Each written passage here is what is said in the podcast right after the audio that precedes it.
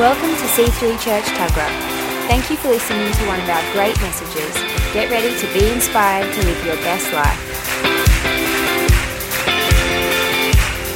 Cause all that I am, Lord, will follow you all of my days. No looking back. I've left behind my former ways.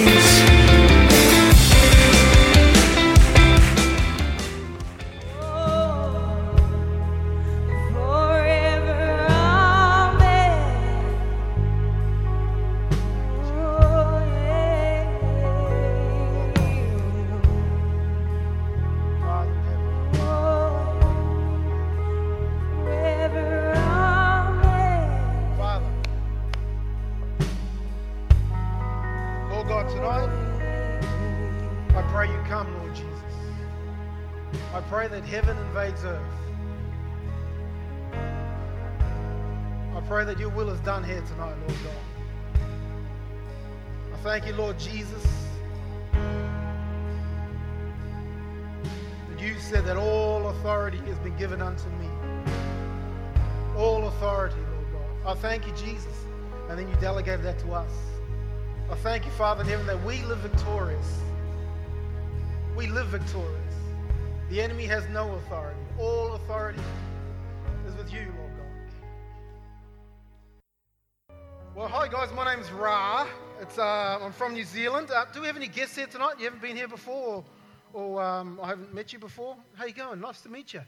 Where, you. where you from, mate? Oh, really?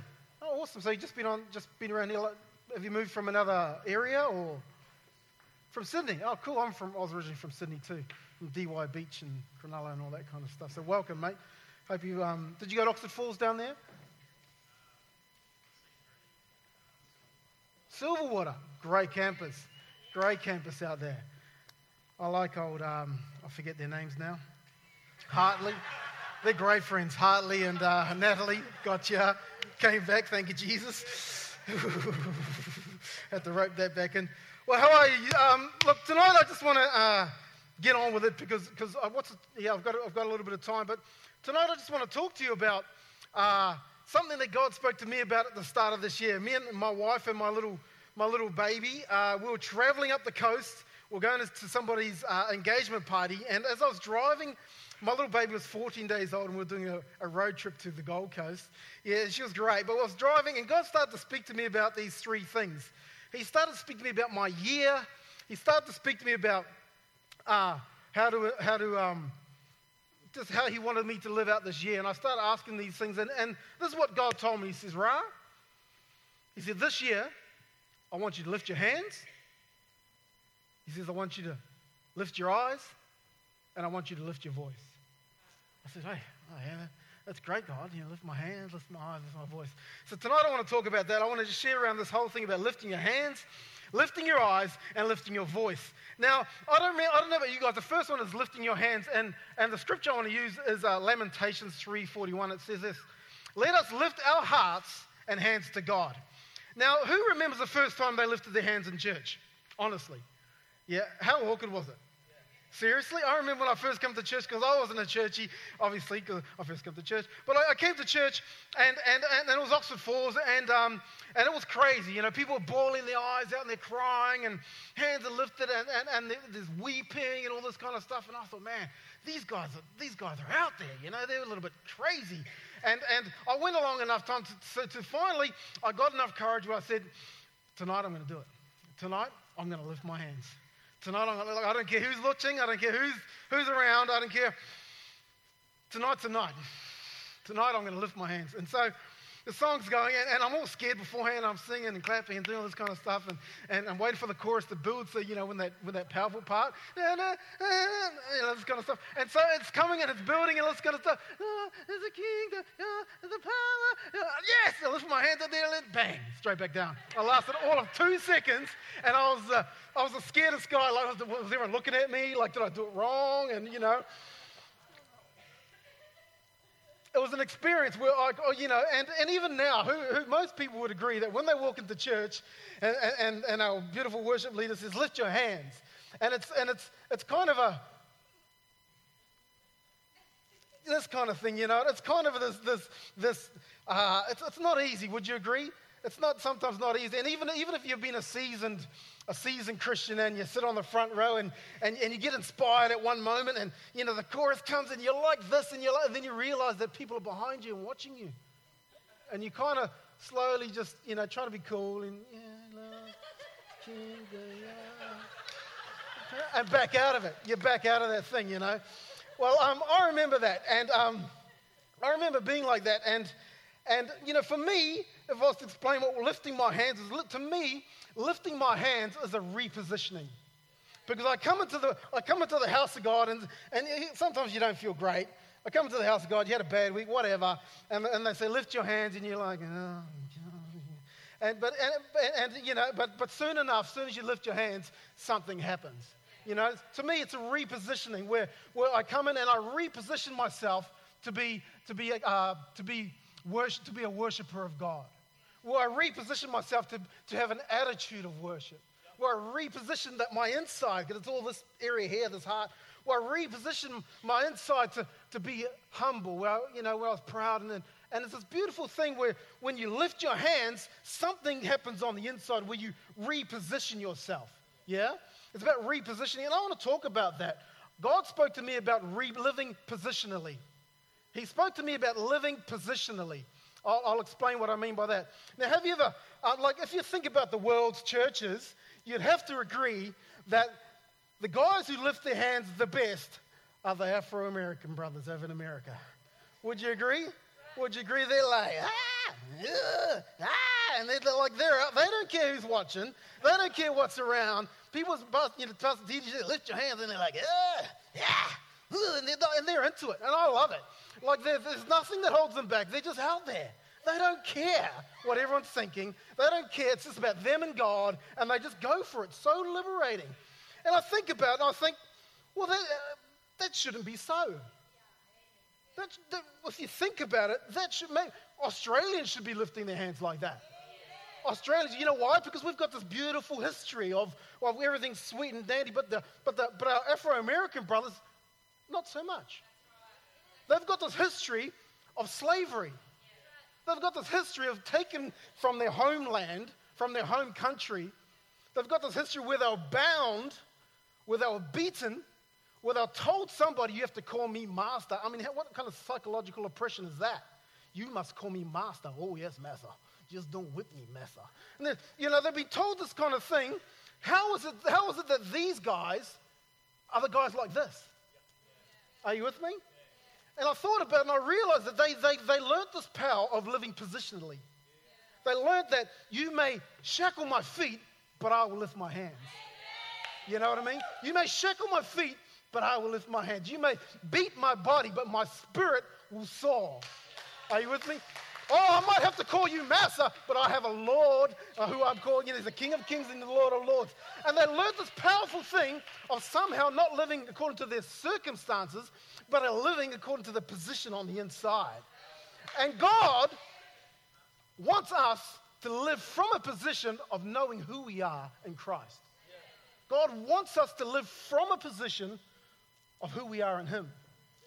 And it's one of the biggest battles after salvation, I reckon, there is on the planet. I reckon, as we see that the enemy doesn't want that. We see when Jesus was tempted, what did the enemy say? He says, if you are the Son of God. He starts, he starts attacking his identity in Christ. If you are the Son of God. Why don't you do this? If you are the Son of God. So we got... So what we have is, if you look around and we'll be honest with ourselves, we have this epidemic, we have this, this plague... even in the Christian world, of people not knowing who they are in Christ. We come to church, we come to church, but we get our identity from our friends. We come to church, but we get our identity from magazines and T V. We come to church, but our identity's found, founded on shifting sands. Are you with me? But God doesn't want that. I really heard God say, I want you to learn to live positionally, Ra. This year, when you raise your hand, learn to shift to the position that I've called you to be, to the man that I've called you to be, because He says, you are my son. Yep. You are no longer that person that your mum said you were. You are my son, God. You're, you're a new creation. And, and my first point is this, is that If we, if, look, here's the thing. If one person learns, they wake up and they understand, look, I am a child of God. And they start believing on the inside without a shadow of a doubt that I'm a child of God, that I've been redeemed, I've been justified, I'm his creation, I'm his masterpiece. You with me? He, he, he's with me. He's anointed me. When, when someone actually starts to believe that on the inside, demons start to tremble. For real. For real. Not, not, you know. But here's the deal. God's trying to get the church as a whole to live here.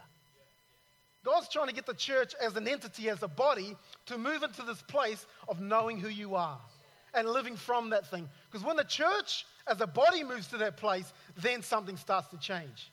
Then the community will change. When church as a body, as you and I, not just an individual, but when the church as a body starts actually realizing who they are in Christ, I tell you what, that, that's when we become the chief of the mountains. That's when we're actually able to go and do something crazy and, and, and see the miraculous start to happen. I truly believe that if every single one of us actually took the time out, maybe half an hour a day, to, to remind yourself of who you are in Christ, I'm, I'm telling you that vision that we have will come like twice as fast.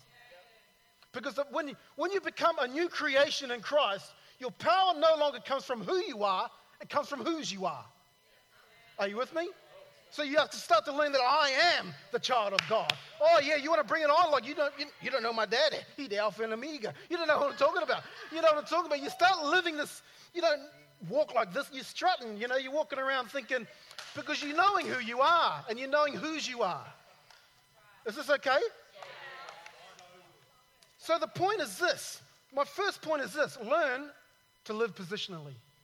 Live as a child of God. That every day you walk out of your door, you know who you are and whose you are. And here's the thing. Once you do that, vision comes. New vision comes. My second point, lift your eyes. Once you start to learn who you are and what you have, and you, and you start living that thing out, you start getting fresh vision. Lift your eyes. My second point. I'm going to just keep moving. Psalm one twenty-one verse one says, I will lift up my eyes to the mountains. From where shall I get my help? My help comes from the Lord who made heaven and earth. Um, I want to talk about perspective. I want to talk about perspective. Now, Garth, like a couple of scriptures that he used there, I was going to use tonight. He's so prophetic, Pastor Garth. Seriously, he's out there. He's out there. But you know what? I want to talk about perspective. See, your perspective is the lens in which you see your world. Are you with me? I'll say it again. Your perspective is the lens in which you see your world. Imagine this is your perspective. Now, if I look through my perspective, everything looks purple. Thanks, I'm colorblind. I'm like, help me out here. See, if this is my perspective, everything I see now is purple. Stop it. Are you getting my point here?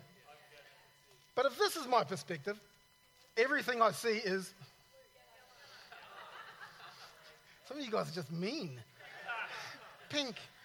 Everything I see is going to be pink. Are you with me? So it means... So it means that we could be both looking at the same thing, but comp- looking at two completely different things. All because of your perspective. And your perspective is very important and it's very powerful. The Israelites did not get into their promised land because of ten people's perspective. Yeah? They're walking through the wilderness with God, like there's a cloud in front of them, there's a, there's a rock with water and bread falling from the sky. You know? And God says, go into the promised land, tell me what you see. Two of them come back and says, oh, mate, we can take him, mate. Smoke him. Yeah, the Warriors versus Brisbane, mate, we'll smoke him. We'll take him. We can take them, you know, we can do that. But ten of them come back with a different perspective, seeing exactly the same thing, completely, dis- completely different perspective. And it's very important to God what your perspective is. God says you cannot enter into because you've got the wrong perspective. Because there's only one perspective from God's point of view, and that's a perspective of faith. That's the only perspective that God has. I want you to have a perspective of faith. Yeah? Are you with me? And um, I want, can you just turn to your Bibles to First Kings eighteen, forty-one to forty-five, please? I've got it here. Is this okay? I feel like I'm yelling at you. I don't want to yell at you. Beautiful, beautiful. First Kings eighteen, forty-one to forty-five. And it's all about Elijah. And uh, what happened is there's been a drought for three years. And God has told him that there's going to be rain. So he goes up onto this mountain. Oh, he tells King Ahab, he says, hey, there's going to be rain, so get ready.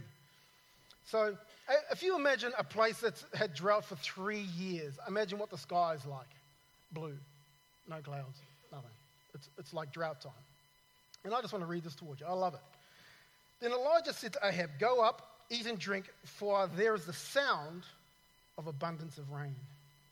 This is in a drought of three years. Faith. So Ahab went up to eat and drink. And Elijah went up to the top of Carmel, Mount Carmel. Then he bowed down on the ground and put his face between his legs and said to his servant, go up now, look toward the sea. So he went. He went up and looked and said, there is nothing. And seven times he said, go again. Then it came to pass on the seventh time that he said, there is a cloud as small as a man's fist rising out of the sea. So he said, go up and say to Ahab, prepare your chariot and go down before the rain stops you. Awesome. So we got this guy, Elijah, man of faith. He says, hey, there's been a drought. He says, there's going to be some rain. So he sends this young fella up. And this young fella, he says, mate, go up to the, have a bit of look out in the sky. I can imagine this cliff and looking out over the sky and horizon and the sea. Go and tell me if you see anything. And he goes out there and he goes, nothing. So he runs back and says, no, no, there's nothing. He says, go again. So he goes again. Has a bit of a look. Nothing. All right. Go back again. Goes back again. Seven times he does this. Nothing. And then he comes back on the last time and goes, oh, there's, there's something like the size of a man's fist. And Elijah goes, that's it. He says, that's my storm. That's my abundance right there. Isn't that amazing?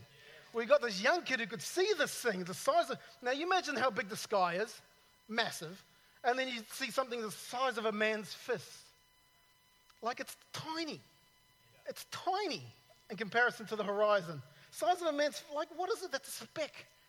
That's a speck, but Elijah says, that's my storm. Elijah says, that's my storm. The boy couldn't see it because his perspective had been clouded by three years of drought. His perspective had been formed and clouded by three years of drought. It's just a little dot in the sky. But a man of faith says, no, no, no, no, no. He says, I can hear the sound of the abundance of rain. He says, that is my storm. And he says to Ahab, get ready, it's about to pour down. And the next scripture happens, what happens? Pours down raining. Isn't that amazing? That if you can see with faith, as you were talking about before, he sees it before it happens. If you can actually see, have a perspective of faith, even something the size of a man's fist, I can hear the sound of abundance of rain. S G, you may be the sound, you may be the size of a man's fist, but I can hear the abundance of the sound of rain. Yaz, you might be the size of the man's fist right now, but I can hear the sound of the abundance. I can do it. I can hear the sound of abundance of heavy rain. This church, we know, oh yeah, we're fifty, we're one hundred, whatever it is, but you know what? It doesn't matter how big it is. It's when you attach faith to that thing. It's not like that. There's a storm. That's a storm. I see a storm right here rising. I see a storm right here ready to pour out onto our community. Are you with me, church? Yeah. If you will see a perspective with eyes of faith, anything can happen. Are you with me? And here's the deal.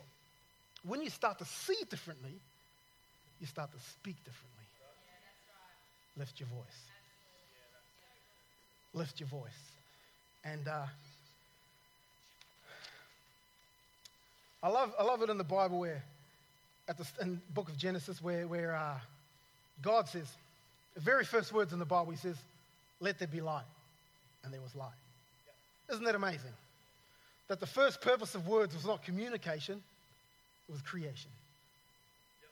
The very first purpose of word was not communication, it was creation. Yeah. And I love the story of Ezekiel. The book, you know, in Ezekiel thirty-seven, why don't we just turn there? Ooh. Ezekiel thirty-seven, verse two, please. I love this little story because it's about this. It's about creation through the through the through the mouth, through the word. And it says this. Then, uh, then the Lord. I'm going to start from verse one, Ezekiel thirty-seven. The hand of the Lord came upon me and brought me out in the spirit of the Lord and set me down in the midst of the valley, and it was full of bones. Then he caused me to pass by them all around, and behold, there were very many in the open valley, and indeed they were very dry. And he said to me, Son of man, can these bones live? So I answered, I said, Oh God, only you know. Again, he said to me, prophesy to these bones and say to them, O dry bones, hear the word of the Lord. Thus says the Lord God to these bones, surely I will cause breath to enter into you, and you shall live. I will put sinews on you and bring flesh upon you, cover you with skin and put breath in you, and you shall live. Then you shall know that I am Lord. So I prophesied as I was commanded, and I prophesied. And as I prophesied, there was a noise, and suddenly a rattling, and the bones came together, bone to bone. And it goes on to say that sinew come on that thing.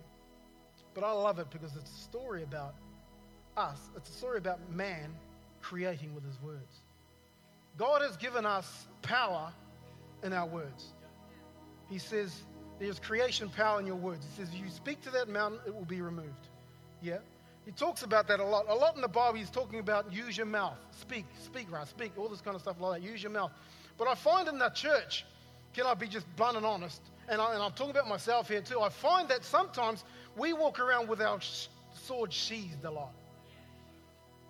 The Bible says that the word of God is our sword. It's what we use to attack. It's what we use to go forward. You know, you know what I mean? But I find that a lot of us, including myself at times, we leave our, sh- our sword, sword sheath, sheath, sword sheath, tongue twister, in, in the scabbard, scabbard. I'll have a drink of water right now. Are you with me? We walk around as Christians powerless because we don't know how to speak. Powerless because we leave our sword at home sometimes. Powerless because we don't use the weapon that God has given us to use. And uh, I'll tell you a little story about when I was a little young kid. It's a, you know, little testimony. When I was a young kid, I, actually I'll start a little bit later. As, as an adult, I've always been really shy of taking off my shirt, like going to the beach and taking off my shirt. No, it's not because of that. I've always been really shy about, like I'm just, you know, personal testimony. I used to be really shy about taking off, like, you know, really shy, like scared, like really shy. And, and, and I didn't know why until, I think my might even be my wife. She said, why are you so shy about taking off your shirt? I said, because I'm fat. And she said, what? I said, because I'm fat. And she's like, I don't know if it was my wife or someone, but I'm just going to say it was my wife. But it was somebody. I can't remember who. And they, they, they pulled me up and they said, well, what do you mean you're fat? I said, I'm fat. And they said, you're not fat. I said, I'm fat. And we had this little bit of a talk and it, and it went away. But I, I walked away from that thinking, where did I get that from? Where did I get this thing that I'm fat from? And God showed me this little picture. And I remember this time when I was a little primary school guy. I don't know what year nine or I don't, different in New Zealand. So, um, and we have caves for classrooms. Just joking. But I remember being a little fella, maybe about maybe seven, eight, around that time. And we, you know, as little kids in the country, you run around with your shirts off, play footy, you do whatever, and you put it on, and you, go, and you put your shirt on after the bell rings and you go into class. And um, so I remember running around playing whatever with my shirt off, and there's a girl, like I was an eight-year-old, and this little girl that I thought was like really pretty. Eight. Eight. Seriously. Keep it clean. And um, I thought this girl was really, really pretty, and I remember going to, the, to this water fountain to drink, and I bent over and I, you know, the little bubblers and blah, and she walked past and said, oh, I didn't know you had a little pot belly. And and at the time, I didn't think much of it and that kind of stuff, but God showed me that that, that little girl's voice was still inside my head. God has shown me that that little girl's, girl's voice was still running around on the inside of me. And, and it was funny because no matter what anyone else said, that internal voice was more powerful. They, they could have told me I was Adonis or whatever. But I found that this little internal voice on the inside of me was more powerful than any other voice that I had. It was the quietest, but the most powerful. Do you know what I mean? And it's the belief, it's the voice that tells you what you truly believe about yourself. And I realized that, that I had all these other voices on the inside of me that I had to address. God started to show me all these little beliefs and these little voices on the inside of me that said, you're this, or you're not this, And I began to realize that because of these voices, I had sabotaged a lot of my call of God. Because someone had said, mate, you're going to do this, mate, you're going to do this, you're going to do this, and it sounded great out here, but that little voice on the inside was saying, no, you're not. You're not going to do that. Mate, don't forget who you are. Are you with me? And that little voice is so powerful, and, and, and, I, and the truth is I see it in a lot of people. I see this little voice, mate, you're going to do this, and I see that little, and it breaks my heart. Because I, I, know, I know that voice, and I know how powerful it is. And and what I had to do is I had to um I had to learn, I had to correct these voices. God told me, I, I, Ra, he says, I want you to correct these things. I said, how do I correct them? Well, he says, well, they're a lie. He says, you've got to correct them with the truth.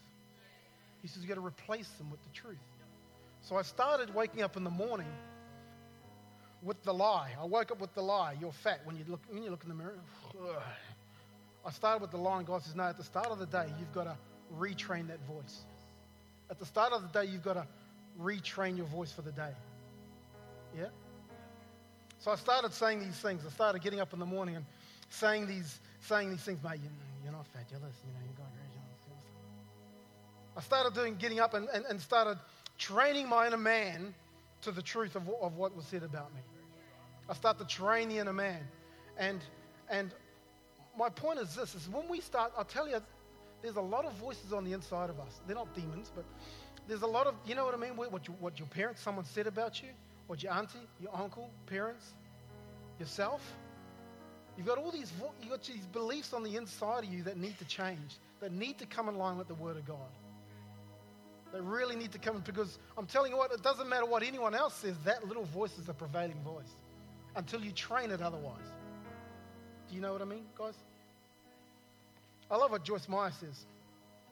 She says, if miracles came in cans, everybody would be down the supermarket buying buying them up by the trolley full. So if you could buy a miracle in a can, everyone would be down Walmart, you know, I can't do the American accent. Everyone would be down there buying them by the box. She said, well, miracles don't come in cans. Miracle come in can. I can do all things through Christ who strengthens me.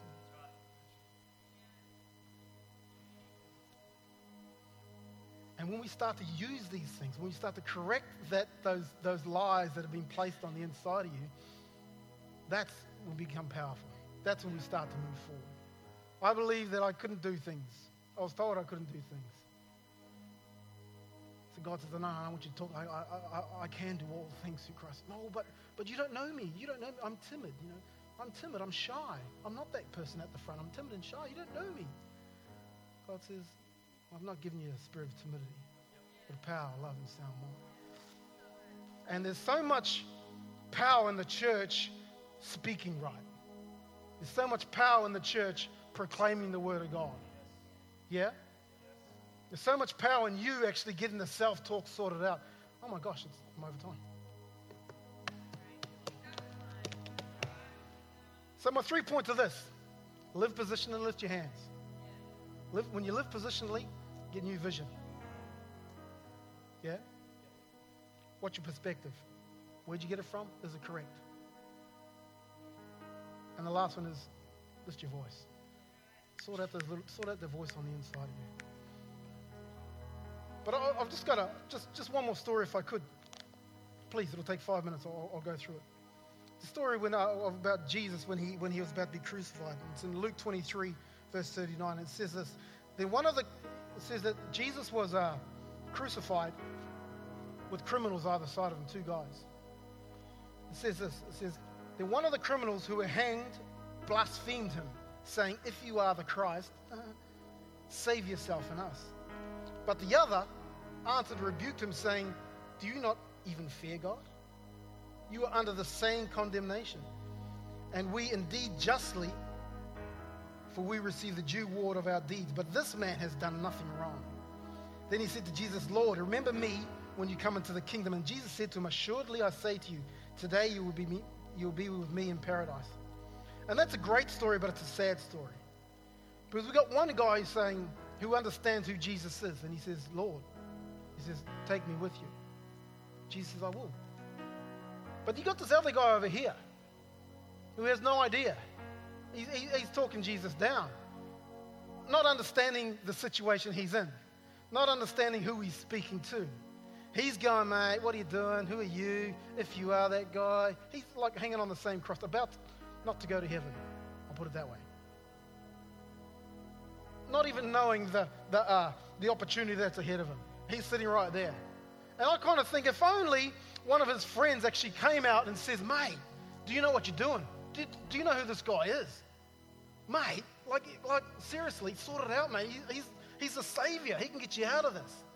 Buddy, like, stop it, man. Like, like, don't you know who this guy is? I'm wondering if a family member, what if a family member had just come out to him and said, buddy, he's, or, or we wouldn't say buddy, family member says, bro. He says, mate. He says, no, no, stop it, mate. Stop it. Don't you know that he's the savior? Don't you know that this guy is the King of Kings and Lord of Lords? Don't you know that he could save you from hell if you just asked him? Like, like seriously, wake up, man, wake up. Seriously, like, I want you to wake up. If they just come out and maybe just shook him a little bit and said, mate, he says, buddy, while well, he's sitting there on the, on the cross, about to die, about to go to hell without Jesus. I wonder if a friend had just come up and says, he says, Jono, Jono, this is, this is your opportunity to make it all right. This is your opportunity to get out. I wonder if even a complete stranger had just been courageous enough, courageous enough to run up to him and says, mate, you don't know me, Jono. You don't know me, but this is your this is your way out, mate. This is your ticket to heaven right now. If only you would just just, just repent. If only you just, just all you have to do is just say this prayer and you're going to go to heaven instead of hell. It's that simple. It's right at your grasp. It's right next to you. If you just, if you just, you know, just listen to someone. If only someone had taken the time to actually push through and shook the cross that you're standing on and said, mate, mate, it's here. The opportunity's right here. If only someone had done that. The thing is, that's what I'm doing right now. I'm standing, I'm that person standing at the foot of the cross saying, hey guys, Jesus is right here. Jesus, Jesus is here tonight. And, and he wants you to come to him. He wants you to be saved and go to heaven with him.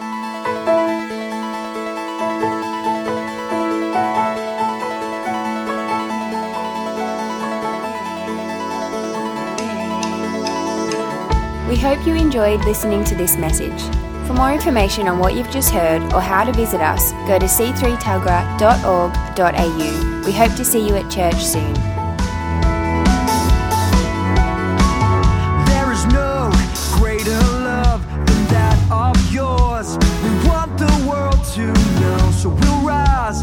Selfless faith to live like Christ for all our days, and we'll